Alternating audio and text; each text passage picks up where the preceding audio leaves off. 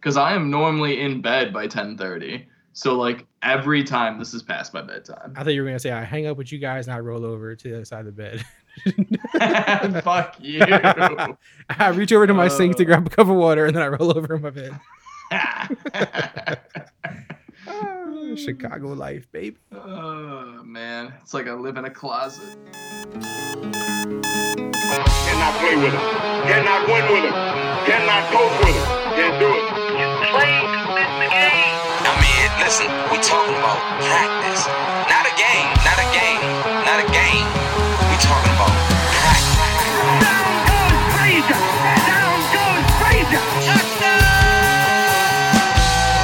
You are now locked in to the Clock Dodgers podcast. Clock Dodgers Podcast. Welcome to the Clock Dodgers podcast. I am your host Neil. With me in the blue corner we have Adam. What up, Adam? Oh, we fighting. Yep. I- you know, this is this is the way we have to relegate this at this point. And in the red corner we have Josh. Greetings, Josh. Let's go. I'm ready. Oh man, I'm like intimidated. Josh sounds actually He ready. does. He does. He sounds like he sounds like he's been gearing up for this one, Adam. While you're doing nothing, Josh has prepared. Cue the Rocky music that we can't get the rights to. But look, let's for real. Let's make a vow right here, right now. Besides this moment, we will not utter the names of Duke Johnson or Carlos Hyde. Can we do that? well, I'll try. I'm good. Let's start with Sam Darnold. well, yeah, I was gonna say. I mean, the other names, you know, we let, let let's clear the air with Jared Goff, Kirk Cousins, and Sam Darnold because I'm not gonna tolerate these gentlemen holding this show hostage again. Between them and Duke Johnson last week, we went forever. So let's talk about them. Let's get it off your chest, Mister Adam in the blue corner, Josh in the red corner. I'm here in the neutral corner. Not really though, but let's just say. Last week was interesting, right? After after our conversation, last week was interesting. I was gonna say illuminating, but you know, interesting. Sure. so, I mean, for anyone who didn't listen, we obviously debated these guys at length last week. Um, Adam was very, uh, very. How, what would the word, word you would use for your your ins- insistence? Adamant. Adamant. Yeah, there you go. You're adamant about Jared Goff over these other two guys, and and especially over Sam Darnold. Um, and Josh and me were on the other end fighting for Darnold and Kirk Cousins, you know, as well, but mostly Sam Darnold was the point of contention there. Um, and we see how this week played out. Uh, Sam Darnold is out here seeing ghosts. He's not doing anything other than that. He actually had a very Jared Goff like game from the week before, right? I mean, at least yards wise and stuff. But I mean, how do we feel after this, Josh? Can we still defend our boy, man, or we got to abandon ship? No, I don't think we need to abandon ship. I mean, it was the New England Patriots. Like he played badly. We're gonna double He- down, he- right? He, he played. Yeah, he had a horrible game, but no, I don't think you abandon ship. Adam, are you surprised to hear that? No, what I'm surprised by is how we were all wrong, and the real answer is Kirk Cousins all along. Yeah. Kirk Cousins goes out and throws for 304 touchdowns again. It's it's shocking to me how under the radar Kirk Cousins has been because at the beginning of the year they just weren't allowing him to throw the football, and now that they've opened up the offense, he is just racking up fantasy points. And uh, yeah, I mean, I for what it's worth, Sam Darnold had a horrible matchup, but that was my whole point about Jared Goff last week is everyone was overreacting to one week against one of the best defenses in the league in a game that they just got destroyed in. But every other game this year, he's put up at least 17 fantasy points, and last week was one of his best. So, yeah, I mean, for fantasy, I just I'm still at the same place I was at. I, I don't understand the belief in Darnold. And I think it's important to note also with Kirk Cousins is he did that with Dalvin Cook going off too. so it wasn't like, you know, they faded Dalvin Cook and Kirk Cousins did his thing. This was like everybody did their thing. Everybody went off. And so, yeah, man, I guess we, we, we can't even, as long as the Vikings do things the right way, it looks like we can't even say that Cook is going to hurt Cousins at this point. Like they, they, they proved to us that they could both do it at the same time in the same game and it not affect either one of them. So, yeah, I mean, like Josh said, I don't think, and like you mentioned, like Darnold had a bad matchup. It just is what it is. Like the Patriots defense is literally playing like as one of the best defenses ever. Like they're just insane this year, and Sam Darnold got his taste of it, you know, and it's just is what it is. And like you said, Jared Goff, maybe that's what happened the week before. We'll see. I don't know. Does Kirk Cousins play the Patriots at all this year? Don't believe so. That'd be fun. That'd be fun to see how that would play out. But yeah, it is what it is. You, you know, with Cousins and the pa- not Cousins and the Patriots, but just Cousins and the Vikings. Like I think for me, the lesson here is you, not to listen too much to like we want to run, we want to run the ball. This is how we want to. What they really have to do is win games, and sooner or later, if the if the good players are in the passing game, I feel like they force the coach's hand. Right. Yeah, it's, it's fair. Yeah, yeah. We it, it, was playing out that way earlier in the year. People were getting worried, right? That like they're just gonna run, run, run, run, run. Yeah, sure. I was. Yeah. Yeah. So, yeah, it's, it's an important point to notice. Yeah, it definitely. Uh, like I said, they showed they could do it all in one game, which was uh, important also. But all right, I don't want to sit on these guys for too long. like I said, if you want to talk about Jared Goff, Kirk Cousins, Sam Darnold, Duke Johnson, or Carlos Hyde, listen to last week's episode because we did it. Um, but this week we got a lot of stuff to talk about, especially with trades starting to happen. Some some decently big injuries have happened. You know, there's a lot of stuff to get to besides our normal stuff. So let's start with some of that bigger news that's happened just like the last in the last couple of days since Sunday. Um, the biggest one I would say is probably uh, Emmanuel Sanders getting traded to the 49ers. You know, personally, I love this trade. You know, for me, I feel like day one, he's the most relevant wide receiver in San Fran. It's what they've been missing. I actually like it even from a, not a fantasy perspective, but just a trade. I feel like, you know, the 49ers did well in that trade, especially when we talk about the next guy that got traded earlier before that. But the Sanders change a whole lot for you guys? I mean, obviously, you know, he was doing okay in Denver. You know, eh, no one, no one didn't like the guy in Denver previously. So, I mean, he's always been a, a you know, productive guy. But does him going to the 49ers, is it more of a bigger impact on him for you? or is it on the other guys that were already on the team? Like, how do you guys feel about this whole Sanders and on the 49ers? I think it tells us a lot about how the 49ers viewed the, the wide receivers that they already had in camp. Like, I think Pettis is just like, I, this is it. It's no hope for Pettis this year. Sorry. Deebo's a rookie, so that's a little bit different, but that's what I'm taking away from it. Adam, you think it's, it's interesting? A Pettis thing? Uh, yeah, I mean, to some extent, for sure. I, I, think that the 49ers are in a position where they're they're undefeated. So if they're out there trying to acquire a veteran wide receiver, it's because they think Sanders can come in and play right away. Um, to me, though, honestly, the like the largest beneficiary in all of this is coming from Emmanuel Sanders' departure, and uh, I mean, ultimately this is going to leave a lot of opportunity on Denver that is going to go unfilled, and there's going to be tons of opportunity to players to step up. And just like when you have this target void, it just it's going to open up opportunities there. So I think to me, San Francisco is just going to continue doing what they're doing. I don't think it's going to be as big of an impact for Emmanuel Sanders uh, as it is it's going to be an impact on on that Denver offense to see kind of who steps up into that that target share. Yeah, I've seen people mentioning Hamilton as a guy that you know is the obvious you know uh, beneficiary, but like you like like we've mentioned in the past, it's never like it's never typically one guy that's gonna like t- you know take all this. Now it's gonna be spread out. Whether you know Phillip Lindsay gets some more targets, whether there's a guy behind Hamilton who they favor. You know, you know, in reality, they're making this trade because they're just, you know, they're to start selling guys. So it's not like they might as well just play their younger guys. They might as well play guys that they want to get action now, you know, to finish out the season. Um, yeah, I mean, Josh, is there a certain guy in Denver or Adam? Is there a certain guy in Denver that you like more now because of this? Is it Hamilton? Is he the only obvious choice, or is there someone else that you guys like sneak? I think Sutton's target share will probably go up, which is crazy. That's crazy. But I mean, he's only at 23% if I'm looking at the right yeah. thing here. So I, I think I wouldn't be surprised if he got north of 25, 26, you know, push, pushing those big numbers. Man, that's, that's great for Sutton.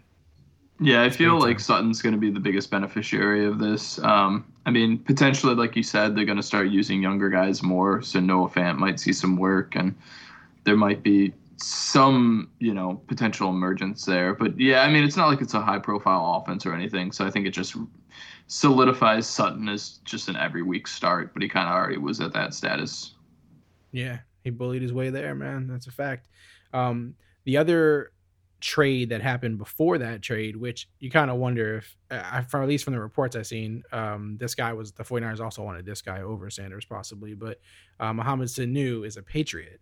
And it's interesting that we're talking about these two trades because these are both like two of the best teams in the NFL and they're not being complacent.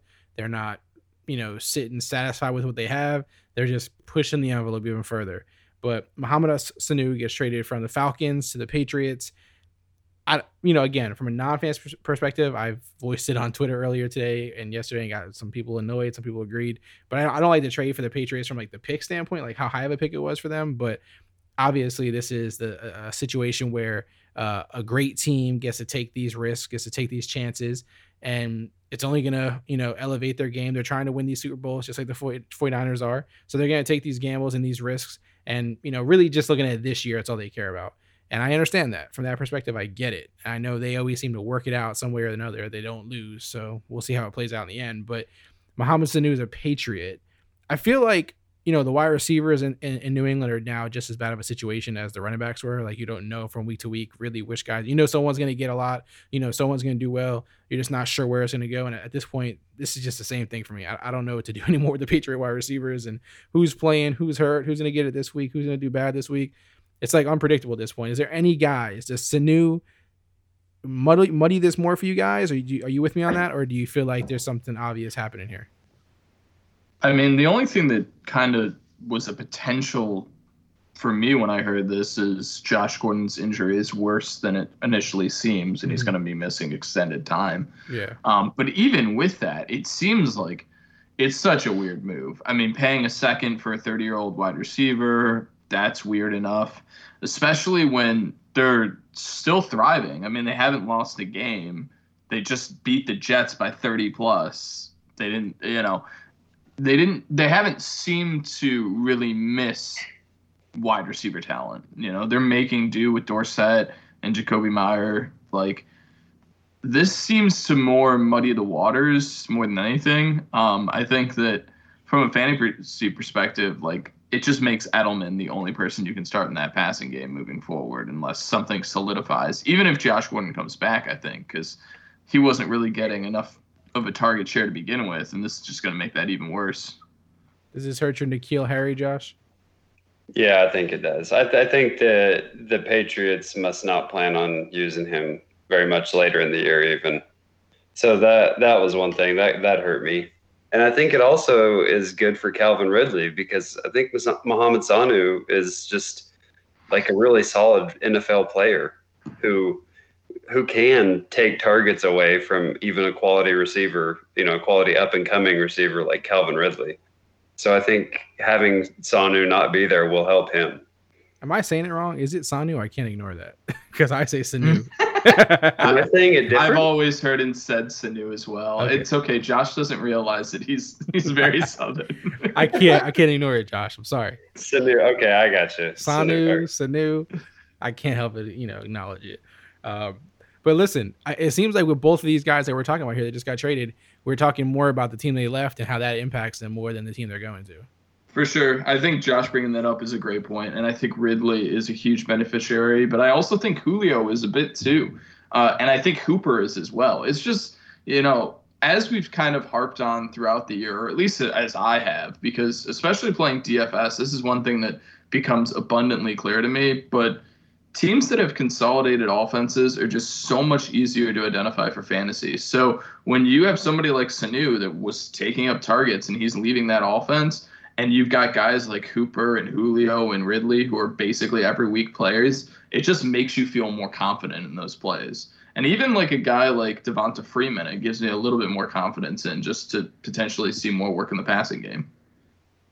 Yeah, for sure. The Atlanta Falcons are like the best thing for fantasy this year, aren't they? Like their defense is, you know, a target, and then they go ahead and get rid of Mohamed Sanu just just so that we can have some clarity on Jones, Ridley, Hooper. I just really appreciate what the Falcons are doing with their organization. yeah, I'd love to say that they're an every week play in DFS, but I thought that last week and I lost money, so that was fun. Crazy. Yeah. Do you mean you played Falcons or like you played players against the Falcons? Well, both. I mean that that game though, like it was just a bad game to stack because the Falcons did so Oh. awful. Well, you don't have to worry about it anymore, Adam, because Mohamed Sanu is a Patriot now, and uh, and uh, I'm gonna start saying. Wait, wait, wait, like wait, wait, wait, wait. Did they say Sanu Ara? Josh, thank you for this new way to say Mohamed Sanu's name. We're gonna start something here, Josh. On I can't believe I never realized that. I it's, it's legendary stuff, man. All right. So those are the two big names that got traded. I, I expect more are going to keep happening. It seems like trading has become a more uh, easier thing to get done in the NFL these days than it used to be. So hopefully we see some more names flying around, some bigger names, some different names. We'll see how it plays out. Um, one name that got injured, that got placed on the IR, that is going to affect some fantasy seasons is on Johnson. I have not. Op- I've I've openly not been a fan of this guy. So I, you know, for me, I, I'm kind of shocked. Let me let me say this. I, I haven't been a fan of him, right? And I'm shocked that I didn't roster any of his backups besides C.J. Anderson when he was there. Um, so I'm kind of shocked that this is catching me off guard. But um, as far as on Johnson, I know you guys seem to. You guys are bigger fans of him than I am, and at least the you know the at least the, at least at least the carries and stuff he was getting, the work he was getting. You guys were believers in that at least, right? You favored Yeah, I him mean, a little bit. Yeah, his workload. We Right. talked about it a little bit Yeah. last week. I mean, his workload definitely. Um, but I've I've never been a fan of the player. Okay. I did wasn't really. I didn't own him anywhere coming into the year. I hardly own any best ball shares. Uh, I really thought he was going to be a Ameer Abdullah 2.0, and it's ironic that he's now on the IR because Two he's seasons really in a row. fulfilling that prophecy so well. Yeah, two Um, seasons in a row. So the only thing I'm bummed about is that all of my CJ Anderson best ball shares are not going to hit because they've got a guy in uh, Ty Johnson who really seems like I mean he could be not necessarily like the real deal, but I think he's going to step into the vast majority of the volume on this offense. Yeah, they also have what McKissic there, also, right? Yeah, No one's talking about him. No one seems to care about McKissic. Everyone cares about Johnson. Is he just the flavor of the week? Is he just the young guy that everyone likes? Like, why are we ignoring McKissic? McKissic's just kind of a gadget guy. Um, I mean, he could he could turn into you know a high volume pass catcher potentially, like a Theo Riddick in that offense. Um, it's I mean it's not impossible, especially because that's a role that Matthew Stafford has just had previously. Um, but I think that most people just gravitate towards the volume, and that's probably going to go to Ty Johnson. That's fair. Josh, how do you feel about it? Were you did I- you have a I- lot of Kerryon you know, shares Kerryon was not having a great year, and I think Kerryon is a quality player.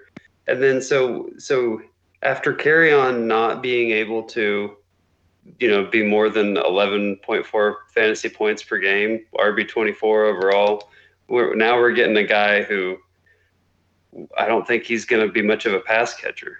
And I think to to be relevant on the Lions, you're going to have to be pulling in all of that passing work.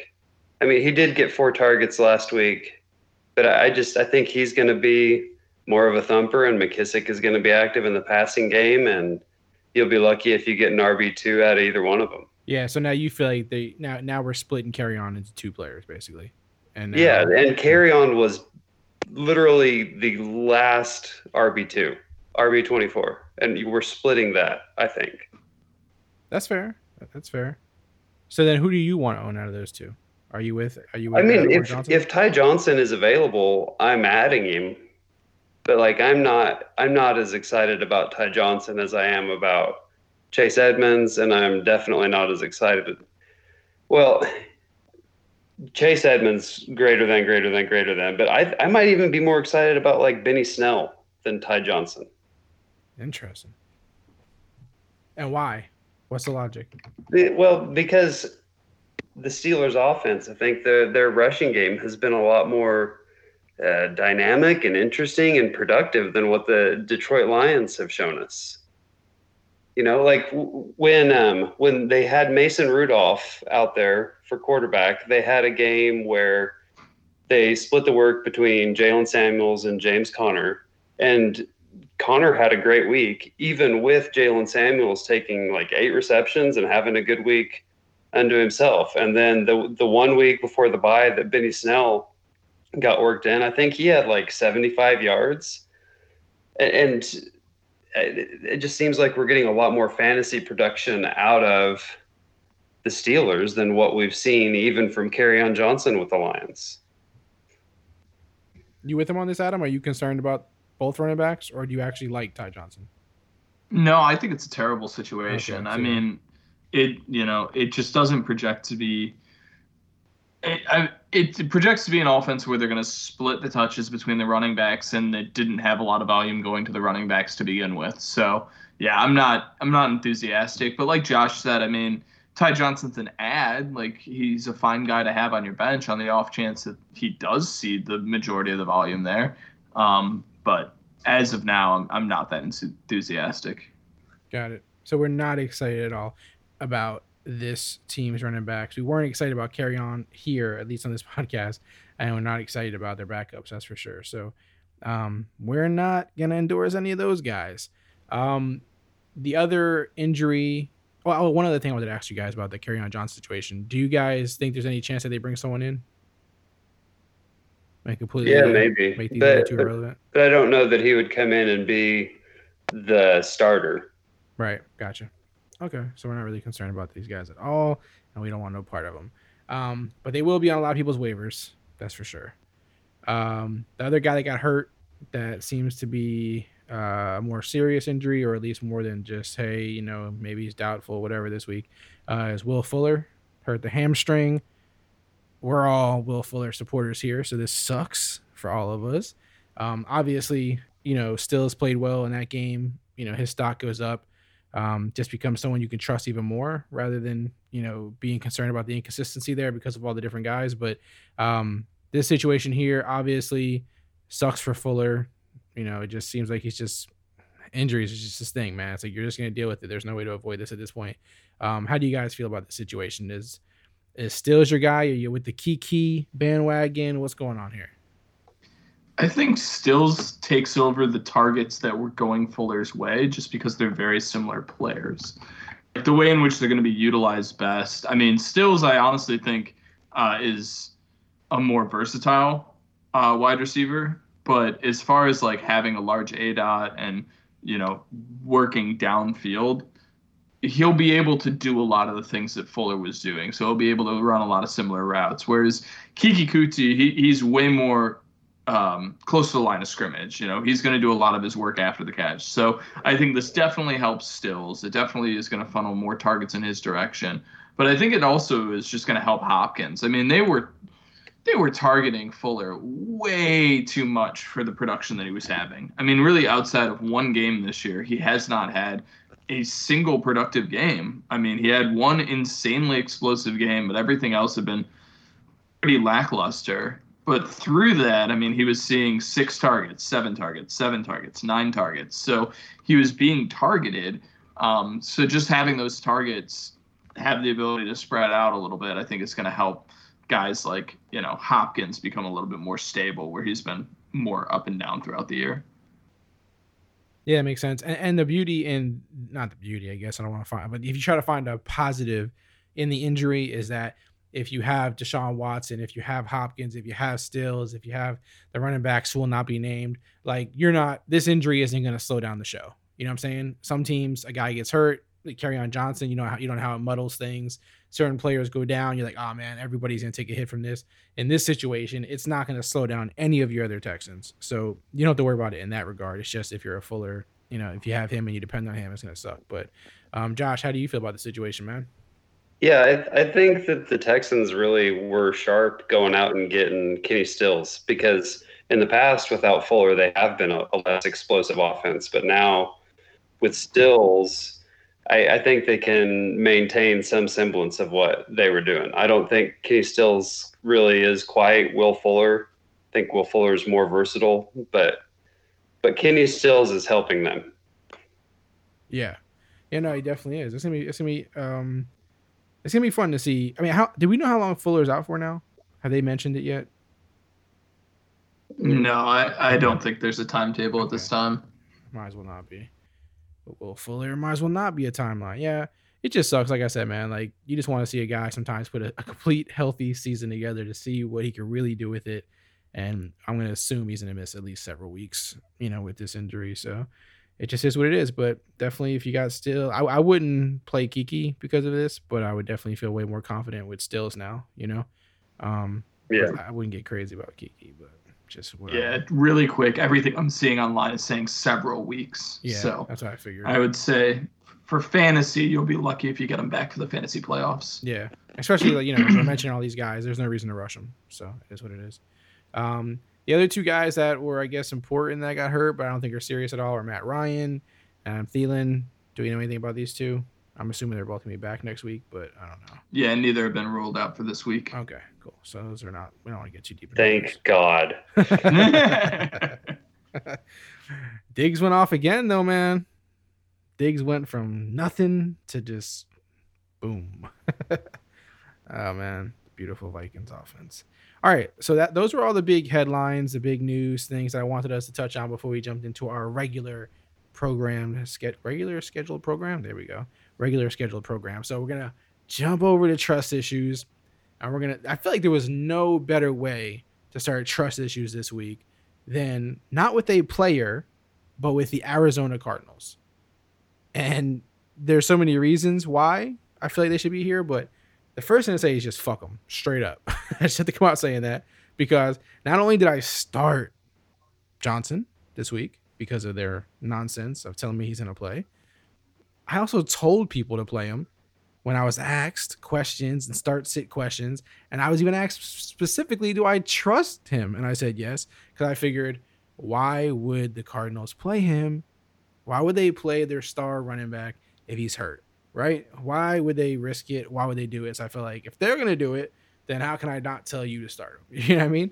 And obviously that burned us, which you know, it's fine. Like we all make bad plays, we all make bad start sits, whatever. But then, you know, they go on Twitter, they harass people, they mock people like, oh, you should have started Chase Edmonds. And it's like, what? Like, come on, man. Like, you if you would have just benched DJ, we would have started Chase Edmonds. I know some people did anyway, but like it just kind of bothered me.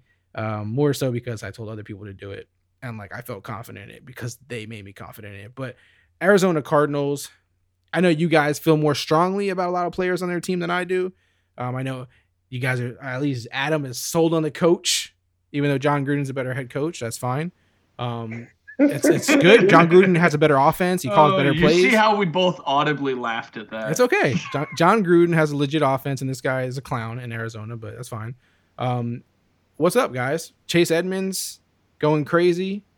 I mean, wh- what's going on here? Like, how long is DJ out for? Do we even know? Have they ever been clear with us now? Is he back? I don't. I think he's day to day. I wouldn't be surprised if he practiced like Thursday and Friday. So if DJ's back, what does that do for Chase Edmonds? Like he explodes onto the scene, we all got you know fooled over here. We all got conned by the Cardinals. I mean, everyone's going crazy about him, like right? Like everyone's going nuts. But like, should they be? I mean, what's going to happen next week? We're not going to play Chase Edmonds, even though we activated him. Like, I mean, how how is this going to go forward? I don't trust Arizona Cardinals. Period. Except I'm playing my boy Kyler Murray because Adam wanted him, and I just drafted him and kept him. But other than that, what, what's going on here, guys? You guys make more sense of this for me since you love the head coach and you love the offense and you love all of this stuff. Help me out. All right. Well, I'll- just jump in here because I actually I'll have trust issues with them moving forward from a team perspective. In three of the next four games, they're playing the 49ers twice and the Saints once. Ouch. They're going to lose those games and they're going to struggle on offense. It's gonna happen. Um, unfortunately, that's just where they're at as a team. Uh, from what I've seen, because I obviously have watched the Arizona Cardinals a little bit more than probably any other NFL team this year. Um, when they run the actual air raid offense and try and you know spread teams out and run well designed plays, they look phenomenal. When they get into gimmick mode and start running the wildcat or running a screen on the two yard line when you have no timeouts left, like they do stupid shit. And it's pretty infuriating to watch them make these decisions because I think overall, if they if they just ran the offense the way that it's drawn up, they could be extremely successful. Um, that being said, I mean, this is going to be a huge test. Um, the the 49ers to me are the best defense in the NFC. The Saints might be the second best defense in the NFC. Um, so they're really going to have some tough matchups coming up here. And then coming off the bye, they have tough matchups down the stretch for the end of the season too. I can't remember the exact matchups, but I remember looking at this before. So uh, ultimately, I think it's going to be a situation where as a team, I'm not going to be like super confident in them winning football games. That being said, from a fantasy perspective, just from volume alone, they're still super interesting. Um, just because of how many plays they run and the fact that they have been efficient on offense. Um, last week though really made me nervous with Kirk because uh, I'm sorry, um, with uh, with Kyler Murray because he ultimately was phased out of a game because they became successful running the football, and I didn't think that was something that we'd see from them at all. Um, so that's given me a lot of pause as far as Kyler Murray being just like this every week starter, especially with him going up against these really tough defenses. So I think he, at least for me, becomes someone who I'm potentially questioning matchup to matchup, especially if you have a guy like a Kirk Cousins or someone who has the potential to have these huge blow up weeks as well. So I think that I, I definitely have more questions than you might assume. Before you go, Josh, I love that you guys knock Jon Gruden like he's this old head coach. He's calling plays from 10 years ago. Meanwhile, these guys are running plays that like weren't effective since 2008, like Ronnie Brown. I, yeah, I can't even argue with that. I completely agree.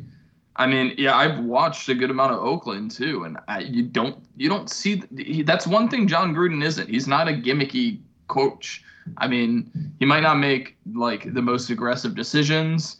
Might run the ball more often than I think he should, or in poor situations. But like, I hate I hate gimmick because it, it so rarely works and it so often just like smells of overconfidence. So I don't know. I, I hope that the Cardinals c- continue to cut it out of their offense more and more because I feel like that's the shift that I've been seeing the last few weeks. Yeah. Josh, give me something to trust in Arizona since I don't trust them.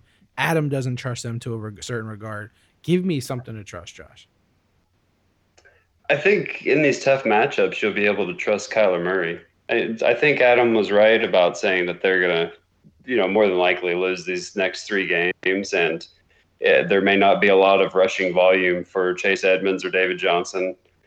But I think Kyler Murray will be good. And, and you know, talking about the gimmick, I, that might just be a college coach thing, you know, because I think that type of stuff works in college more. And what we've seen so far from Cliff, I think he's willing to make adjustments. I think we've seen him change things kind of on the fly. So so hopefully hopefully he's on the same page with us and sees what's working and expands that and cuts out the things that aren't. Yeah, hopefully he's listening to the podcast. He's on the same page as us, guys, because uh, he should definitely be taking our advice, right? He should be. Always. Always. At least unless it's about, about Sam Darnold. or Duke Johnson. Can you imagine if Duke Johnson was a Cardinal? Oh my god! Never hear the. End oh my gosh! Never hear the. Would they? Would. I mean, it would be Chase Edmonds, right? It would be RB one. We gotta move on. I shouldn't have brought the name up. Um, the next guy on the list, a player who's better than Duke Johnson, Mark Walton. Um, oh my god! Do we trust Mark Walton? Uh, this was his, this was our first real exposure to him with you know, this many touches. I don't trust any Dolphins running back, period. So you can have them all, even if you do trust them. I don't, I don't like any of them.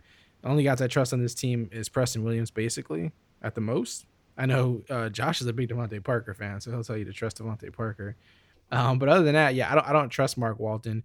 It's not even a test. It's not even really about Mark Walton. It's about the Dolphins and how they play and that they're not that good. And so it's hard to trust any running back there. But um, yeah, I, I don't trust him. Do either one of you trust this guy? If you don't have him on your team, are you picking him up? Do you care? Would you start him? Well, first of all, I love the like DeVante Parker is scoring touchdowns, so he's good. It's beautiful because we all know that that is how you know if a player is good. Of course. If if a wide receiver scores touchdowns, I mean, Canton here they come.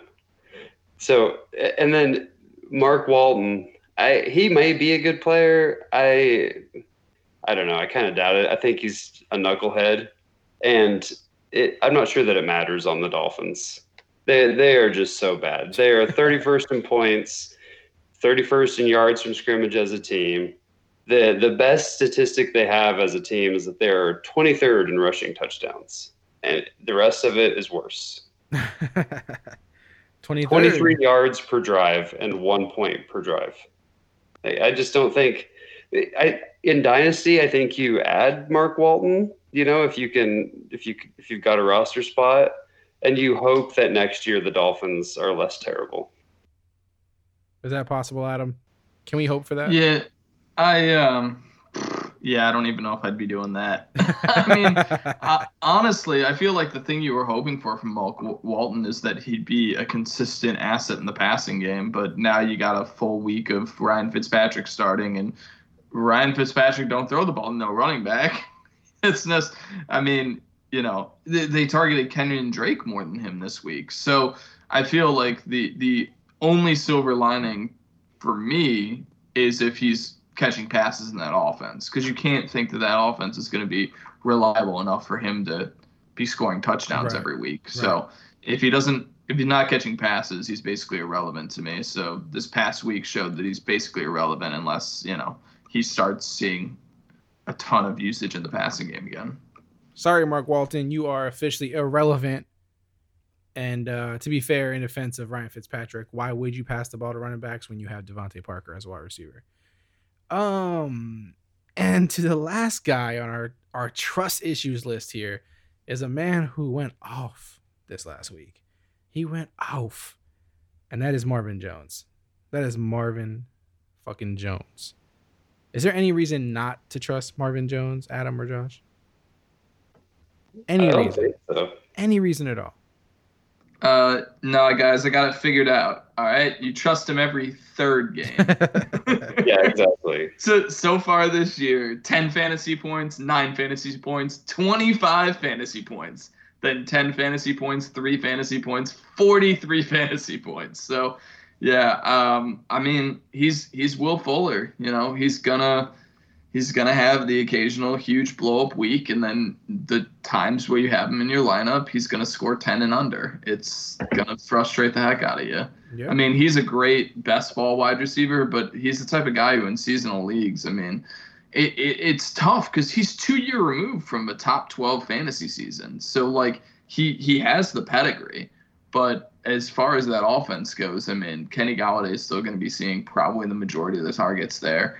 Um, I think that this was just a matchup that he could beat, and he beat it over and over and over again. Um, definitely didn't expect it coming into the game, but if they're able to do that and still lose, I think that it's not something that like from a coaching perspective they're going, "Oh man, we need to make sure we get Marvin Jones 13 targets again next week." I think it's just a one week kind of fluky thing. Right. For a um, big Golladay supporter, Josh, did, did this kill you to watch this happen? Yeah, well, I mean, Kenny Golladay's game tilted me, yes, but no, like it just happens. It would have been nice if one of those touchdowns could have been a Golladay touchdown. You know, just one. Like, did we really need to give Marvin Jones four? But it's it's what he does. He goes off. I can't really be mad at Marvin. can't be mad. We can't take it out on Marvin. Does the loss of on Johnson help any of these wide receivers in Detroit? I think maybe Danny Amendola. Yeah, that's what I thought. All right, we'll talk about Amendola right now. Great segue, uh, uh, Josh. Great segue, man. Unofficial segue by you. All right, let's move over. We're out of trust issues. Let's move over to rank them. Let's move over to rank them. The first list of guys we have here are wide receivers that we want off of waivers, if they're on your waivers, which there's a chance they could be. They are Pascal. Am I saying that name right? Uh, Josh, you are expert resident on how to pronounce names. I, I like I like to go with Pascal. Pascal, Pascal, however you want to go with it. However, Josh. Pasquale, it actually is. But, you and then we got Erickson from the Cincinnati Bengals, and we have Amendola, who Josh just named dropped a second ago. How, how do you want to list these guys off of waivers? So the first, your your your top priority on waivers of these three guys going down the list. Anyone can jump in first. I, I'm going Erickson first. And, and, you know, part of me thinks that Pascal deserves to be right there, but it 14 targets. That I like that. And for for whatever reasons, the the Bengals have been a good team for wide receiver production so far. I think they've put up five five wide receiver one weeks through the first you know through this part of the season, and here comes here comes Erickson. They're they're doing a terrible job of protecting Dalton, and so he's dumping the ball off to Boyd and Erickson. They both had 14 targets last week, and I like that. It's hard to complain. So then, who do you have second? I, I think Pascal Yeah. because the the big week potential. I just I don't know that I have any use for Danny Amendola. I don't think he's ever going to get to 14 targets like Erickson did. You know that I think Golladay and if not Barvin Jones will keep him from doing that. And I don't think he has the ceiling that Pascal has. That's fair. And I mean, as far as Erickson, obviously AJ Green, when he ever comes back, whenever that's going to be, that will affect him greatly. I'm assuming. Um, but we're talking about waivers, which could be just for this one week. The interesting thing with Amendola is twice this year he's had, you know, over 100 yard games, um, over 10 targets each one of those games. I wonder what triggers that. You know, if it's just game script, if it's just what they're getting given to them, what kind of makes them fluctuate so heavy and then like nothing. I know he was injured, right? At least one week or two weeks, but I wonder what makes him go up and down so much, so dramatically like that with Amendola. We know he likes him because you know he's a former Patriot, former Patriot head coach, so it kind of kind of works. But I think um I feel like just because of the AJ Green thing, I feel like gonna, I want to say his name different than you just because you did it with the other name earlier. Pascal. Pascal, I, I kind of like him first. I don't know why. I just feel like, you know, the AJ Green thing worries me with Eric, Erickson. So I kind of like him in the order that, you know, I had him listed Pascal, Erickson, Amendola. You think there, there's anything to this Amendola thing, Adam? Or do you think it's just never going to be? Yeah? I mean, this is super perplexing to me because I, I mean, I like all three as ads, but if you gotta rank them, I, I honestly, I put Pascal last. um, we all went different. I love it. Yeah, I know. It's weird because um I mean, he just he's the most inconsistent in targets. I mean, the most targets he's seen in a week is 7. And you know, if he doesn't catch two touchdowns last week, we're probably not even talking about the guy. I mean, you know, he puts up 6 for 106. That's great.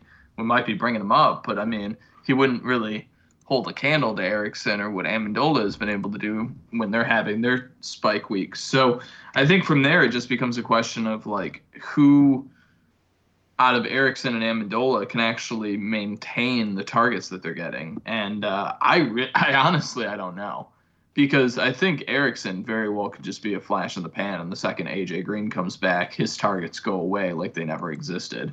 Like that wouldn't surprise me at all.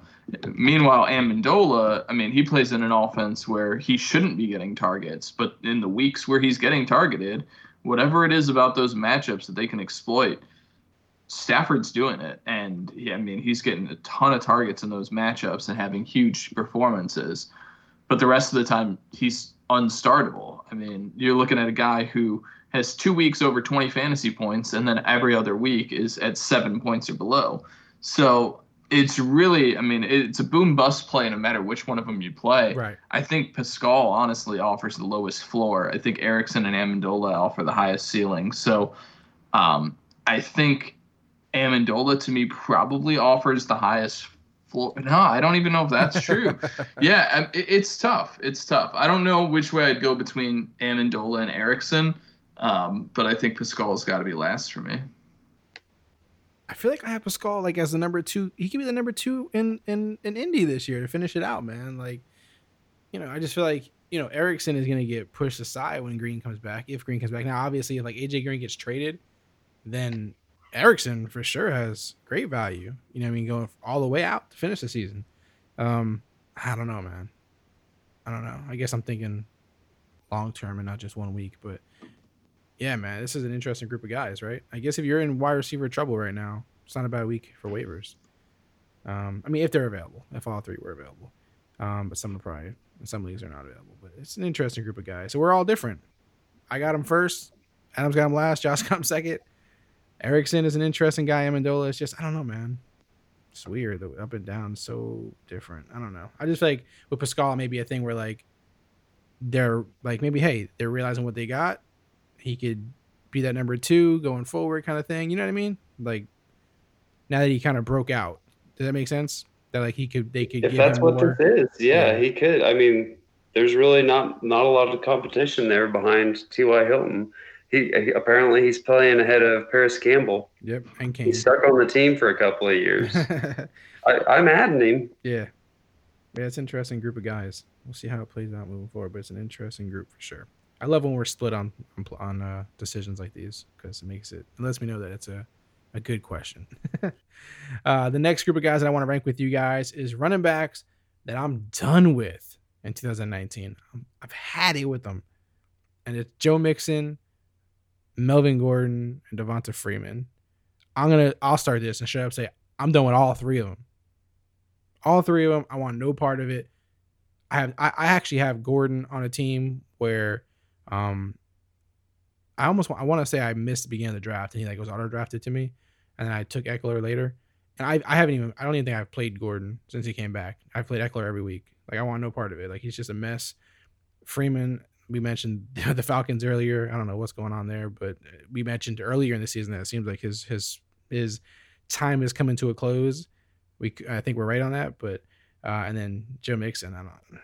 Bengals are a mess. I don't know what's the O line's bad. Everything's bad there. So I'm done with all three of these for 2019. I have no hope for a big, you know, some special turnaround to happen or you know some light at the end of the tunnel. If I can get rid of these guys or bench these guys because I'm you know have a good situation going off of somebody I you know picked off waivers or drafted or traded for, then I have no problem sitting these guys. And each week I'll be hard pressed to tell you to start Gordon over a, a you know a multitude of guys as you know that be coming into the season you wouldn't have said before. I, I think I am the least done with Devonta Freeman. I, I, first of all, he took a swing at Aaron Donald, like, he also got lifted off the floor and carried. but I, I he still gets credit in my book for just, just swinging, even if Aaron Donald was wearing a helmet. It- and his fantasy production, you know, he's got 18 point, 26 point games. He he has not been horrible. Melvin Gordon, I don't know. I would like to say it's a slow start, but uh, I also kind of think that the team has just changed in his absence. Uh, Austin Ekeler is there. They realize his, you know, utility, what he can bring to the table, and I don't think Ekeler's going away. And then Joe Mixon, I it, that team is just not doing him any favors. I don't think it's going to get any better for him. If I could trade Joe Mixon away at something resembling fair, I would do it. So you're you're you're most done with Mixon, then Gordon, then Freeman. You still feel pretty good. Yeah, like I feel like there's some hope that Melvin Gordon gets going. Devonta Freeman, I feel like has has been fine. yeah. And don't know, I'm just- Joe Mixon he doesn't get me excited. is a Bengal. It's fine for wide receivers that are in Cincinnati, but it's not working out for the running backs. yeah, it's crazy. Adam, how do you feel? Yeah, I feel like you're just being dramatic. Um, I mean, Josh is totally right. Freeman, I mean, it's a complete overreaction. It was one week, he got ejected, and they got blown out. So there's not a lot you can really draw from that game. In the three weeks prior, he put up over 18 fantasy points every single week. That's phenomenal. So yeah, I'm not. There's no question to me. Devonta Freeman's still an every week starter for me. He's a guy that I'm still trying to start in DFS. I think that he's just somebody who continuously is going under the radar. Now, Gordon and Mixon are completely opposite side of the spectrum. Mixon, I, I, I think you got you. You cannot start him anymore. You have to stop starting him. They don't. They're they're not even using him anymore. I mean, he's seen eight and ten attempts the last two weeks. He had two yards last week. I mean, what are we talking about here? Like he he's been phased out entirely. It's very weird, but uh, he I don't I mean I don't know if he's injured and they're just not disclosing it or what the situation is, but I think that he's somebody who I mean you can't drop him, you can't trade him, but you've got to just have him sit on your bench until something changes that's dramatic. Ooh, what was that? I'm sorry. I was checking stats on Mixon and the NFL app. Sound sound was on. hmm I get it. Rookie No. shit. Not listening to Very a word I'm saying. I was Listen, I listen. was listening. hold on. I'm Adam. Stop this. Listen, man. You guys are giving Devonta Freeman too much love, man. Week one, he sucked. Last week, he sucked. I know he got ejected and everything, whatever. But week two, he wasn't really that great. There was nothing. The only reason you guys believe in this dude right now, he has literally what a couple of receiving touchdowns this year. So if it wasn't for the receptions he was getting in PPR, you would not be talking this way about him. Just because of those, you're hanging on to him. But like in reality, this is not the guy he once was. What you What are you talking about? You were just like, yeah, a guy who you know just scores touchdowns and gets receptions. No, no, no, like, no, no. who He's wants not that? rushed. He hasn't rushed for one touchdown this year. He's a running back. That's he hasn't rushed yeah, for one. fine. And he then scored he has touchdowns. three, but they happened in the last and only week five and six. It's not like he was doing it, you know, once a game or something. Like there, I don't know, man. I think there's a, I think in between us is is real what's happening here because he's not he's he's not the Devonta Freeman I once loved, I guess, and No, I'm not, not. used to the inconsistency and the you know up and down and all this kind of stuff. I'm used to him running touchdowns and doing great in every aspect. You know what I mean? And it's just I don't know. I mean, yeah, obviously you don't have to overreact on him or whatever, but like there's just guys that I like more and I'm more confident in than I ever you know am right now in Devonta Freeman, and it's like I, I'm used to the Devonta Freeman of old, and I see it slipping away, I guess, and so that's kind of where I'm at. I don't know if that's a team thing too. You know, there's other guys that are there back when Freeman was there, maybe less cluttered. I don't know. But yeah, we'll see. We'll see how it stays. Hopefully, Matt Ryan is healthy and stays healthy, and it doesn't matter without Sanu there anymore. That should help. the uh, let me see. The last group that we have here is uh, QBs that should remain starters, and the reason I put these guys together is because they're all starting right now. They're all playing well right now, and they all have a starting quarterback who is not starting because of injuries and I'm curious how you guys feel like if I, I don't I don't know if there's any of these guys where if their starting quarterback comes back, you feel like they shouldn't continue starting or they should, or if you feel if you if you lean one player more than the other, if that makes sense. So like the players are uh, Minshew, Allen, and Bridgewater. Um, they've all done excellent, right, in replacement of guys that were starting before them. And so Brees should be coming back soon, I believe. Newton, the same, likely and then Foles. I don't know how far we're out still, but um, do you guys believe any of them should remain the starter? Like, if you were running the organization right now, or even from a fantasy aspect, because you want it to happen so bad, do you believe any three of these guys should remain the starter when the actual previous, you know, beginning the season starter comes back? Minshew. Yeah, Minshew. Magic's got to continue, no question. so, what do you do with Foles then? Like, do, d- does the organization have to trade this guy? I don't know. You put a mustache on him and put a Minshew jersey and hope that he's better. Um, but uh, but if you if you are an owner of a team, Gardner Minshew is your quarterback, What about what about I mean- Bridgewater and Allen? Are these guys just future starters where they're at right now, or do you think there's any chance that their teams will hold off the other starter and continue to rest them because of them? No. Hey, I guess there's a chance that Drew Brees retires, but I don't think that you can set Drew Brees. Yeah, I think Drew Brees is still two, three years away from retirement. I don't know. I think Bridgewater has shown enough, though, that he could definitely go start somewhere else, but I don't think that he wants to.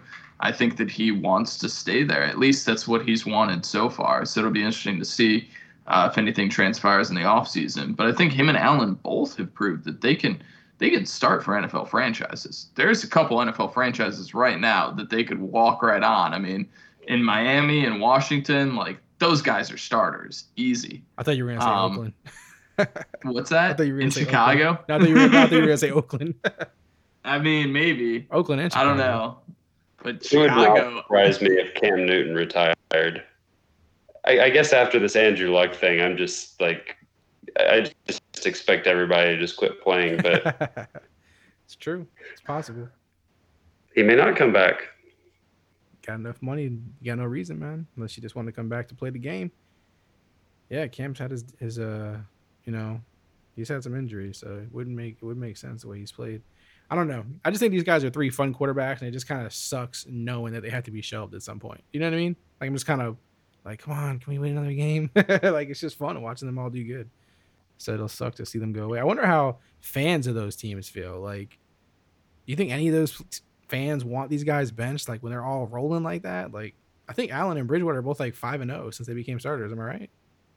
yeah, I don't think there's a single Saints fan that's like, let's keep Bridgewater. He's better. Yeah, I think, man. think they're winning, you know, with Bridgewater, you know, more in spite of him Yeah. than because of him. Yeah. But uh, but I think that that's possible in Carolina just because Cam Newton's gotten so much bad press, even though I think that he's a completely underrated quarterback. Yeah, he is. All right. Well, these three are fun to watch while they last. Like you guys said, I think Minshew will actually hold on to that. Also, because of the like public perception and the you know the craze around him. So that's gotta be that's gotta play it here. Um, but let's go ahead and move over to the not so obvious flex of the weeks, where many of us are not so successful sometimes. um, let's discuss first of all who won last week, Mr. Golden Tate, Josh. Yeah, dug deep, dug deep for the number one wide receiver on the New York Giants. You knocked off my Darius Slayton. You knocked off Frank Gore. You knocked off some help some competition there, Josh. You did it, man. Golden Tate. I heard that Golden Tate said that they made. Oh, who? What was the team that they played? They made them look like the '85 Bears. I Thought that was so funny. You're a big Golden Tate fan, man. He's great. He's great. It's bullshit that he got suspended for four weeks just trying to make a baby. Did you guys? Did you guys hear about that? It was didn't. fertility drugs. At least that was his story, right? Yeah, Yeah. Come on, cut the It's a guy good- slack. it's a good story. It's a good story. Yeah, he called the Cardinals the 85 Bears. Oh yeah, made the Cardinals look like the '85 Bears. The Cardinals offense looks like the 85 Bears. Sorry ass head coach. I'm gonna keep slandering him just because I'm tired of the jo- the Jon Gruden slander when this guy is no better. Fuck that shit. All right. On to our flex of the week. Our new flex of the week since Josh won. We threw the party. Hurrah! It's over. Uh, our flex locks of the week. Uh, does anyone go want to go first here? I feel like I should go first. You're not gonna steal my guy this week, so it doesn't matter. But I'm gonna go first anyway. I'm gonna go with a tight end, and it's a Raiders tight end, and it's not Darren Waller. It's Foster, gosh. Foster Moreau. Foster Neil, Moreau. could you just please, for once, pick someone who will score over five points? He's going to. just once. He's going to. Just listen, listen. once, Let me- let me- let we me- have listeners. Let me I plead my case. Let me plead my case. And they're really sad that week we after week have you listeners. continue to do this. Let me plead my case. They're playing the no, Texans. you just listen. he he wears the silver and black. I bleed this is my first. Raider. This is my first Raider on here. What are you talking about? It's gotta You be my first. Zay Jones or whoever they I did not say Zay like Two weeks ago. I did not say Zay- I said JJ Nelson like week two. Oh, so you did say someone else. I'll admit that I did say Raiders. JJ Nelson. Anyway, Uh, Foster that Moreau. was a terrible pick as well. The Raiders are playing the Texans, who just let Ebron and Doyle get like seven catches, hundred almost hundred yards, a touchdown. So there could be success had against these guys. The Raiders tight ends are literally their offense, other than Josh Jacobs, who I, I still want an apology from Josh about this guy. But um, listen, teams are gonna th- listen. Have you guys seen Waller play? Waller is one of the best tight ends in football. It is not even a question. And the Raiders play Waller and Moreau a lot of times together on the field, or when they see Moreau in the game, they think, "Oh, good, we can we can get off the tight end because Waller's not in there. Nothing's gonna happen." And this guy makes plays, man. He makes catches. It's no joke. They play two tight end sets. They throw him the ball. He makes plays. Okay, Waller exhausts the linebackers. Moreau comes in and cleans up. So I believe he'll continue to see targets, more targets each week. Number one, because the wide receivers suck in Oakland. They got nobody else to throw to. Guys are hurt, beat up, AB dipped. We got all kinds of issues at wide receiver. So I believe Foster Moreau can catch a touchdown this week. I do believe it. And that'll already get me over my five points. Adam, thank you very much. And then all we need is a couple catches, 30, 40 yards, and I'm going to beat anybody you guys put up. So Foster Moreau, listen, I wish you guys would dig deep for once. How about that, Adam? You guys should dig deeper. Digging deep doesn't matter when your guy doesn't score five points, dude. He does. Like, what are you He's gonna doing? do it. He's going to do it. Uh, Darius Slayton last week. Well, that's because I got bumped. I got bumped by this guy here, and every single Uh-huh. giant player came back to play healthy. Yeah. Okay, dude. Whatever you say. N- Josh, do you want to give the folks at home someone who might actually score a fantasy point or two this week? Sure. How about how about Corey Davis against the Bucs? Love With- it. with the with the newfound quarterback genius that is Ryan Tannehill. That's fair. He is a genius, and Corey Davis is going to do great, just like he did last week. Part of me wanted to pick AJ Brown. I'm still not sure which which guy to go with, but we'll go Corey Davis. He's getting a little bit more volume. Yeah, take the easier route, Josh. Yeah, I'll, I'll, like, I'll- hey, I'll keep taking the deep flexes. All, all the deep dynasty mm-hmm. leagues out there, all the deep. all the deep leagues. All you guys appreciate my takes. I'm I'm helping you guys. Don't worry about it. These two will give you the obvious takes for your 10 team standard league scoring. Go ahead. Go ahead. Go ahead, Adam. Give them their 10 team league flex. We'll wait. We're waiting. Come on, Mr. Fucking Obvious. Go ahead. You guys can I just also to know you where guys- you're listen, starting the you Raiders backup listen, tight end. for the listeners. What leagues? We're in a two tight end dynasty league, and still nobody's gonna Listen, start him. Like, let me what help- are you doing? Listen, let me let me save the listeners some time. If you want Adam or Josh's flex locks of the week, you can go to ESPN.com and look at one of the articles that are up there, and they'll, you'll get them right there. No paid Oh, memberships to any sites. You don't need any, you know, guys who study that. Just ESPN.com, and you'll find all these guys' takes right there. Oh, go Yeah, ahead, go ahead. All we're you waiting. need to find Neil's guys is just go to the Raiders depth chart and pick a name you haven't read before. They're practice squad players. Thank you.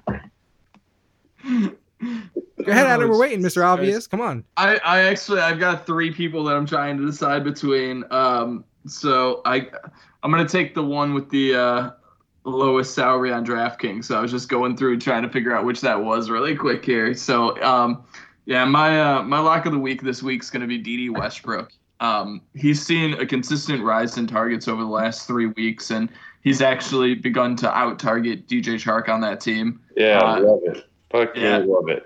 I think I think just from a volume standpoint, he he's somebody who's been extremely consistent, and I do not see that changing, especially against the Jets defense that was just torn up on Monday night here. So yeah, for me, Dede Westbrook's the pick, even though it's way too obvious, and you know everybody's already going to be starting him, and you know I, my my apologies for not helping out the uh, 32 Honestly, team I just need to win. two tight end leagues. I just need to there. win one week of this episode. That's all I care about.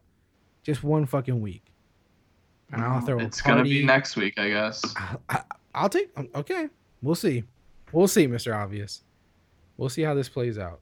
And I'm not even gonna Twitter. When I Twitter poll this, I have no chance because these guys pick your fan favorites. Go check what ESPN projected them to get. And you'll figure it out. But uh, Dude, if your guy Moreau. catches one catch for a touchdown, you're gonna lose your mind and be like, "I knew it! I knew it! I knew he was gonna do it! I knew that he was just gonna fall in the end zone." how many that football." points will Foster Moreau need to beat your players? If he scores double-digit points, I mean that Oh, you yeah. win. Yeah. Sure. All right, so yeah, just if need- he I can get to 10. 10. All right. I mean, if he gets to eight, that's like you know that's that's one point for the catch, ten yards, and a touchdown. Like, if he if he could go above that, then yeah, we got this. We got this. Look, Dede and Corey Davis are both forty-four and forty-five hundred dollars on DraftKings. That that's not obvious. Foster's a hundred bucks. I mean that that's essentially that's what I've been doing each week is trying to pick somebody who's under 5K on DraftKings, and you know the lower I can go, the better. Foster Moreau is seven and a half dollars. they, they will actually give you money to put him in. Your, it's a handicap pick. You get a handicap for it. Oh man, it's all right. Listen, I spice things up here, guys. Keep shit original. Let's move over the not so obvious flex of the week, since I should might as well change this to ESPN's obvious flex of the week. But uh, let's go ahead and jump over to Foul or No Foul, which I have s- three fun ones for us today. The first one, um, Adam will be familiar with. I don't know if Josh will be because it's an MMA MMA statement here, but MMA fighters should be allowed to use inhalers in between rounds. Foul or no foul. And let me preface this. Let me preface this just for Josh as well. There's a fighter, Greg Hardy, former NFL star, right? One who uh, was arrested for assaulting his girlfriend, I believe she was. Um, fights in the UFC was on the card this past weekend. Was it this weekend? I think it was this weekend. Um, and he used an asthma inhaler in between rounds, and um, his his he said it was approved by the you know uh, commission, but his loss was his his win was taken away because he used it in between rounds. Everybody flipped out when they seen him do it. They're like, "What the hell? Are you serious right now? This guy's using an inhaler in between rounds." He says that he has exercise induced asthma, and that he was allowed to use this, and so they're gonna fight it. But uh, foul or no foul on fighters using inhalers in between rounds. I feel like there should be like a stress test that shows that they are like legit and and already operating at such a deficit that the the inhaler is only allowing them to function. That's what he's. he- That's his excuse. He said that I take the inhaler so I could breathe normal, just like you guys. I would like to believe that, but I'm not sure. Adam, do you agree with the man? Oh, I'd like to believe it too, but it's Greg fucking Hardy we're talking Yeah. about here. Like, uh, I'm sorry, you don't get the benefit of the doubt anymore. So yeah, I mean, dude is a cheat. He he's a piece of shit, and I cannot wait to finally watch him fight somebody who can actually beat his ass. Um, How about Aaron That's gonna be great. Uh, yeah, right. Jesus. But uh, but yeah, as far as like it it being illegal, it's interesting. I wouldn't have ever really thought about it because it seems so out there. Um, but when I saw it circling around social media, because I didn't watch the fight card, I, I was more perplexed than anything. I was like, wait, that's that's illegal? Like I I get it, but at the same time, it's one of those things that like it didn't even cross my mind. Like I never would have even thought about it because I've never used an inhaler personally, maybe. So I've never really thought about the concept in athletics. But like, is that something that's allowed in the NFL? Is it allowed in other sports? I I would assume so. He said he used it in the NFL when he was asked in his in his uh, Yeah. fight conference.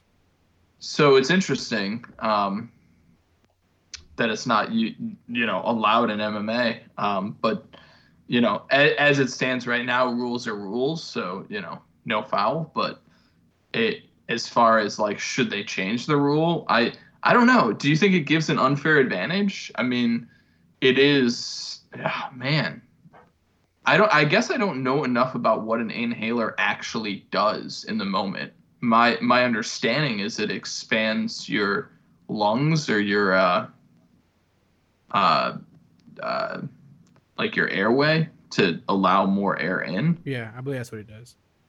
So I guess if it does that, it could potentially give an unfair advantage because you're able to take in more air. But you know, his argument or the argument of someone who claims they need it would be that in those moments they're not getting as much air as a normal person. It's just getting them back up to normal levels, so it's not an unfair advantage. I don't know. It's interesting. Yeah, it Uh, I didn't watch the fight either, so I wasn't able to really assess if he like got a boost from it at all. But I know from watching his previous fights that the guy had gassed in multiple Yeah. fights. Yeah, So it's not that shocking to me that he's trying to use it. yeah. I thought it was funny too because you know there's a lot of controversy around him, obviously with his past, which a lot of people are not in favor of. And I thought it was funny because when I was looking up something on it, I seen I came across an ESPN article, which if people know, ESPN has a deal with the UFC now, so that's where all their like shows are at. I thought it was funny because there's an article on there that says uh, UFC signing Greg Hardy is a major mistake, and I don't know who this reporter is, um, Jeff Wagenheim, and uh, it was from 2018 before they had a deal with UFC. So I thought it was funny that you know ESPN posted this article, you know, kind of knocking the UFC for doing it, but now you have him fight on your cards on your TV channel. You know what I mean? It's like the hell. Because at the end of the article, it says, At what cost, though? Endeavor is an entertainment talent agency that conducts much of its business in Hollywood, which is ground zero of the Me Too movement.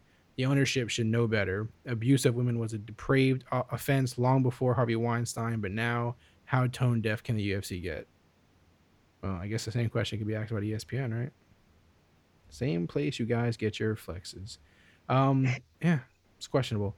All right, Okay, Mr. Weinstein over there. We're just letting that one slide. we have to let all pronunciations slide at this point. We let Sana, Sanu, Pronunciation. What the hell is Sanu, happening? Sanau. Listen, it is what it is. All right. Uh, also, did you see he took a new fight, uh, Adam? No, did they uh, did they already uh, announce his next opponent? Well, uh, Junior Dan, Dos, uh, Dos Santos uh, pulled out of his fight, and Greg Hardy stepped up to take it. Say what now? yeah. Alexander Oh, this is what I've been waiting for. Alexander for. Volkov. Oh wow.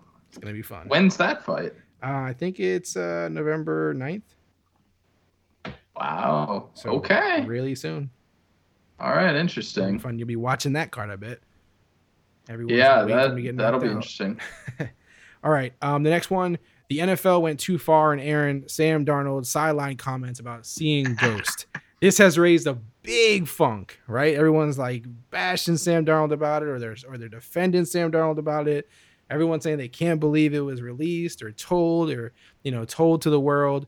So, do you guys believe the NFL went too far in Aaron this comment that he made about seeing ghosts because it sure looks like he was rattled by it all? How do you feel about it, guys? Hell no. This is what I want to see. I want more transparency in the NFL because I honestly wish that we got more transparency so that we could start getting some of this ridiculous bravado out of the NFL mentality. Because at the end of the day, when you look at how Adam Gase was talking to Sam Darnold, like that that's a really good communicator or at least you know the right way you want to handle someone in that situation especially a young quarterback like that who is having just the worst game of his life uh ultimately like i think having that transparency is i exciting from an entertainment perspective i think that like that really the negative aspect of it is just social media because social media makes everything negative so you know people are going to talk like he's a baby. Oh, he's terrible. Oh, you know, we're gonna make all these jokes, and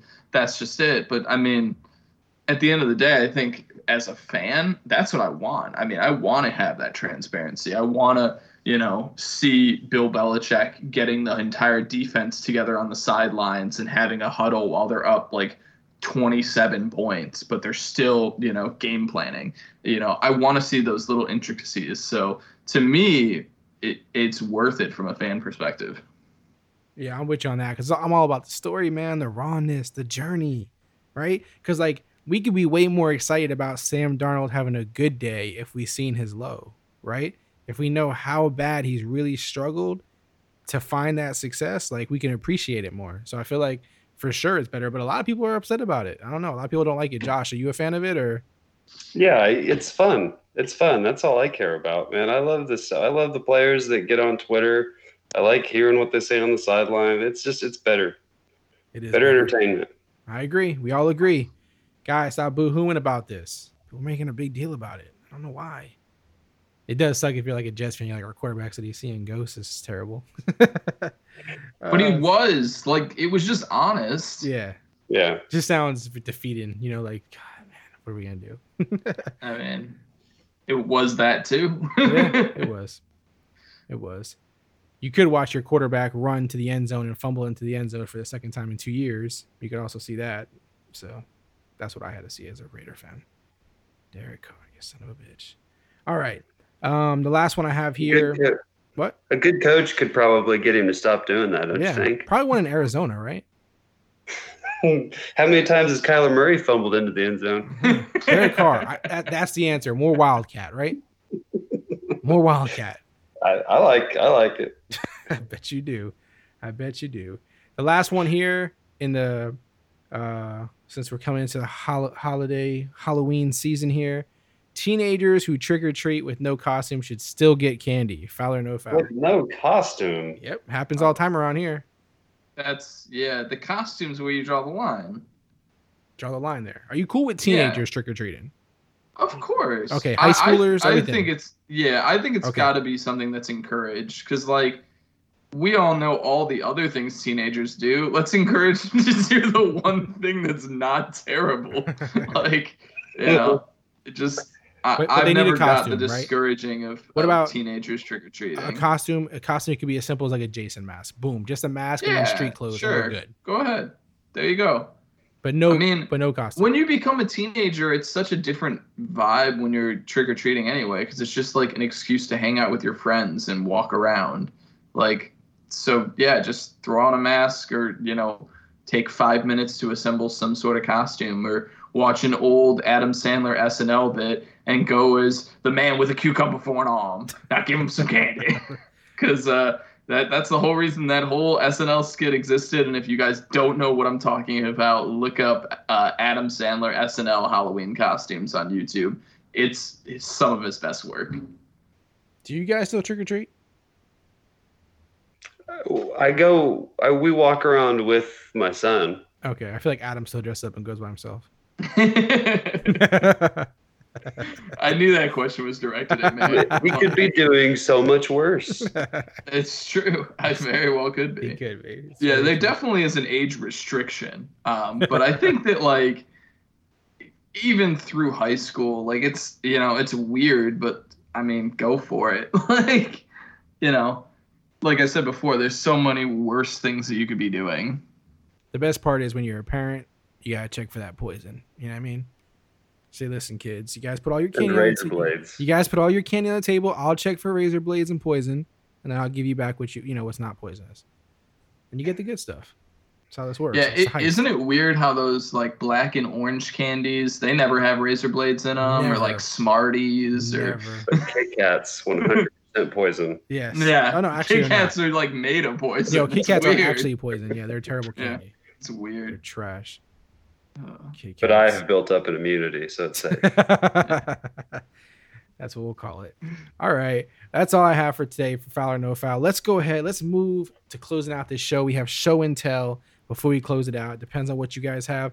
I'm just going to open this up really quick with uh, a podcast episode that I listened to. Uh, I've spoken about them before, I believe, on the podcast. Um, the uh, Stuff You Should Know podcast. I listened to an Yeah. episode. Oh, shout out to Chuck and Josh. He's a better Josh than you, Josh. Most Joshes are like Josh Jacobs, that Josh. You got competition, buddy. But there's this episode. I don't know if you guys listened to it. It was back in like July, maybe the end of July. Um, I just kind of scroll through their thing. Sometimes I don't actually listen to the ones as they come out. Um, but they told a story about a man who didn't eat for a year. And I thought it was an interesting episode because I didn't know that was possible. I thought it was impossible for anyone to not do that to do that. Um, but uh, clearly this dude's some kind of medical marvel. I thought it was. I think it was one of the short episodes too, so you don't have to. It's not too time consuming. Um, but I just I think it's cool because anytime I listen to episodes of podcasts where it's like something I thought that was impossible actually happened, it kind of pushes out the impossible. It kind of pushes impossible further away from me. If that makes sense. And so I feel like that's important to kind of hear of those things if they happen when they happen. So I thought it was a cool, you know, a cool episode about you know this rare case that this actually happened. It was really interesting how it happened and how it actually worked. But uh, yeah, I highly recommend you guys. It's a, it's a quick episode. I think it's like 15 minutes, 20 minutes, something like that. So it's a it's a cool episode to listen to. But yeah, shout out to that stuff you should know podcast because I listen to episodes about ballpoint pens or whatever just at random um, because they make it interesting. So yeah, shout out to that podcast. What was the episode called one more time? Because Um, uh, that straight up wrinkled my brain. I think it was actually the man who didn't eat for a year. It was something like real obvious. Like tell okay, like something I won't miss. Got it. yeah. Let me. Yeah, that's um. I'll pull it up. Let me see really quick. no, that's that's perplexing. it was. I didn't think it was possible. I thought it was gonna be like some kind of you know gimmicky episode where it didn't make sense really to the episode title. But uh, yeah, it was called "Short Stuff: The Man Who Didn't Eat for a Year." And the kind of just it says here that the bio part of it says description says in 1965 a 456 pound man walked into a hospital in Scotland and asked for help with a fast. That was the last day he ate for more than a year. Learn about the medical marvel that was Angus Barbieri. Yep, real shit, guys. yeah, man. Nobody let David Blaine find out about this. He'll push it, right? He'll be like, I'll do it for Gonna two kill himself. All right, what do you guys got for show and tell? Anything? My, mine's very short, so I'll just get it out of the way. My show and tell is that you should let your barber trim your beard because he does it better. Yes, yes, yes. You know what? And also, it's one of the few things that I've ever done as a dude where I've been like that, like I felt pampered, like, but not like I, I don't know how to put it other than the first time I had someone shave my beard, it it's uncomfortably intimate, Yeah, it kind of, yeah. but once you get past that, it's so relaxing. It's crazy. I love it. I do. I do it like every two weeks, two to three weeks. It's it's fantastic. It's important that you go to a, a good place though, or a place with a good reputation. Oh, reputation. for sure. I, I actually I don't let people touch my beard for the most part. I just do it myself. It's just easier that way. But um, I did let someone do it one time. It was at a barber shop, uh, and they didn't put nothing on my face, nothing to moisturize, no cream, no hot towel, no anything. and safe to say, my face was bleeding by the end of it. It was horrible, and it kind of Yeah. like scarred me. Neil, from letting people why are you going to these back alley barbers? That's what it was. I will not. you really it. hurting for cash? I will not much? name it. I will not name it. And I don't I don't go to barbers to get a haircut, obviously, because I don't need it. But uh yeah, man, the beard is a it's one of those things where like I gotta trust, you know, and know the reputation before I even commit because like I'm afraid to go in there and they're just gonna like chop half of it off. Like, oh my god, you just ruined my life because my beard is everything. So yeah, just reputation is important. So Josh has a good barber, right, Josh? I, I like him. I've been going there for a long time. Got fantasy leagues at the barber. Josh got everything going on there. Yeah, yeah, it's it really is a great barbershop. It's hard to find. Once you get it, you got to keep it. Yeah. Adam, anything, man? Yeah, I mean, last week, uh, a lot of people seem to really love the Two Bears One Cave podcast recommendations. So I'm gonna stay right in that same lane because Bert Kreischer, one of the uh, aforementioned Bears from the uh, Two Bears podcast, he uh, he has a YouTube series that I've watched every episode of, and I freaking love it.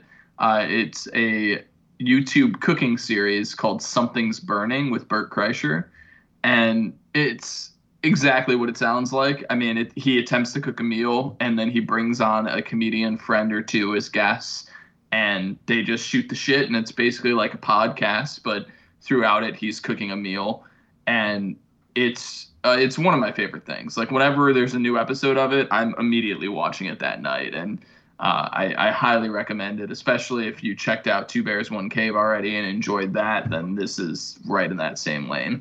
Yeah. Did, did you watch the one with Brendan Schaub and Brian Callen? Oh yeah, I've watched all of them. But the yeah, yeah. yeah, the cioppino episode. yeah, he was literally like killing lobsters. He had no clue what he was doing. He was like, Oh just- man, it was wild. they're like, you have to YouTube this, man. You cannot just kill lobsters and not know what you're doing. It yeah, it the most hilarious. recent episode that he did, he uh, he competed in a burger cook-off competition with Sebastian uh, Maniscalco, I believe is how you pronounce his last name. Yeah. Uh, S- Sebastian is all you need to say. If you know him, you'll know him. Um, but uh, he competed against him, and then uh, they're both friends with Roy Choi, who is uh, known for like buri- like innovating the food truck. Um, and he judged it, uh, and that that was a really fun episode. So yeah, I mean, there's a bunch of them, but I, I really recommend it. I, I really enjoy that content. So I recommended a man who didn't eat, and you're recommending a man who clearly eats. Very See how that works? We're just in, we're just in sync here, man.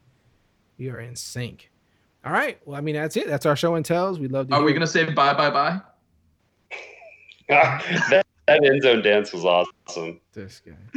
Oh, it's true. That end zone dance was awesome. I wasn't even referencing that. He just said in sync. I just had to get it in. Again, But, uh, this is. But man, yeah, do you see the how- uh, the end zone dance is the shit. Look at this. The end zone dance. I said in sync. You said bye bye bye. Had nothing to do with each other. We're just rolling, guys. We're just rolling. We are we are on the same page minus the ESPN flex that you guys hand out. Other than that, we are like right there with each other. So let me go ahead and give out your social media since I love you guys so much. We got Josh's at JC Crocker. New article out yet, buddy? Yep, today. Two Chase Edmonds on the front on the front cover there. on the front cover. RB one. RB one. Man, that's your new Duke I- Johnson. God, my 22% best ball ownership just almost wants David Johnson to just go away. Mm. I definitely have more Edmonds than David Johnson, just I- for sheer opportunity, you know. yeah, I own a bunch of both, but oof, the Chase Edmonds value just yeah, the teams that he's on is just so much nicer. With that, Adam just talked over his social media handle, so we will not give it out. No, I'm just kidding. uh, at the other FF guy is where you can find him. Um, which what do you mostly do on there, Adam? Uh, a lot argue, of nothing. Mostly argue. People drop. What What do you do on there? You know, I I I, I, I uh, should interact with the fantasy football community. I'm gonna look for your last tweet. We're gonna read it on here and see what it is. Oh, that, that's good content. yeah, this is I, I'm sure everyone would appreciate the this. last tweet from Adam. Let's see what it is. Just so I don't know- even know. What I want is. them This to would be a know nice what they're missing if they're not following you. Okay. I mean, it's true. It's a good follow. yeah. Okay. Well, it doesn't look like you've tweeted anything really. You're just retweeting people for the most part. Yeah, I mean that's you know that's why it's a good follow. I Okay, don't say anything Adam's unless it needs to be latest, said. his actual tweet, not his retweet. Uh, Peter Jennings said, depressing to think about how many teams were made with Chase Edmonds that swapped off with the DJ News. And Adams' uh, response was, these are real tears. So this is the kind of stuff you're going to get from Adam. So please follow Adam at the High quality content. Yeah. Someone else said something, and his reply was, stop. Um, again, high quality stuff this is good. This is good stuff. You're not if, if you're not following him, you're missing. You're missing out. So definitely follow Adam at the other FF guy, and then you can follow me at Clock Dodgers. Go to the Clock Dodgers website, subscribe to the podcast, leave a review, do something awesome. Read Josh's articles. Follow Adam for the stop comments and other things with crying tears and all this other good stuff, man. We appreciate everybody. We love you guys constantly. We love their interactions and all this good stuff. Other than that, that's all I got. That's all you guys got. We're good. We're good. We're Good. We're good. that sounded so bad. Just like, uh, all right, that's it. We're all done. As always, guys, be kind, be great, keep diving.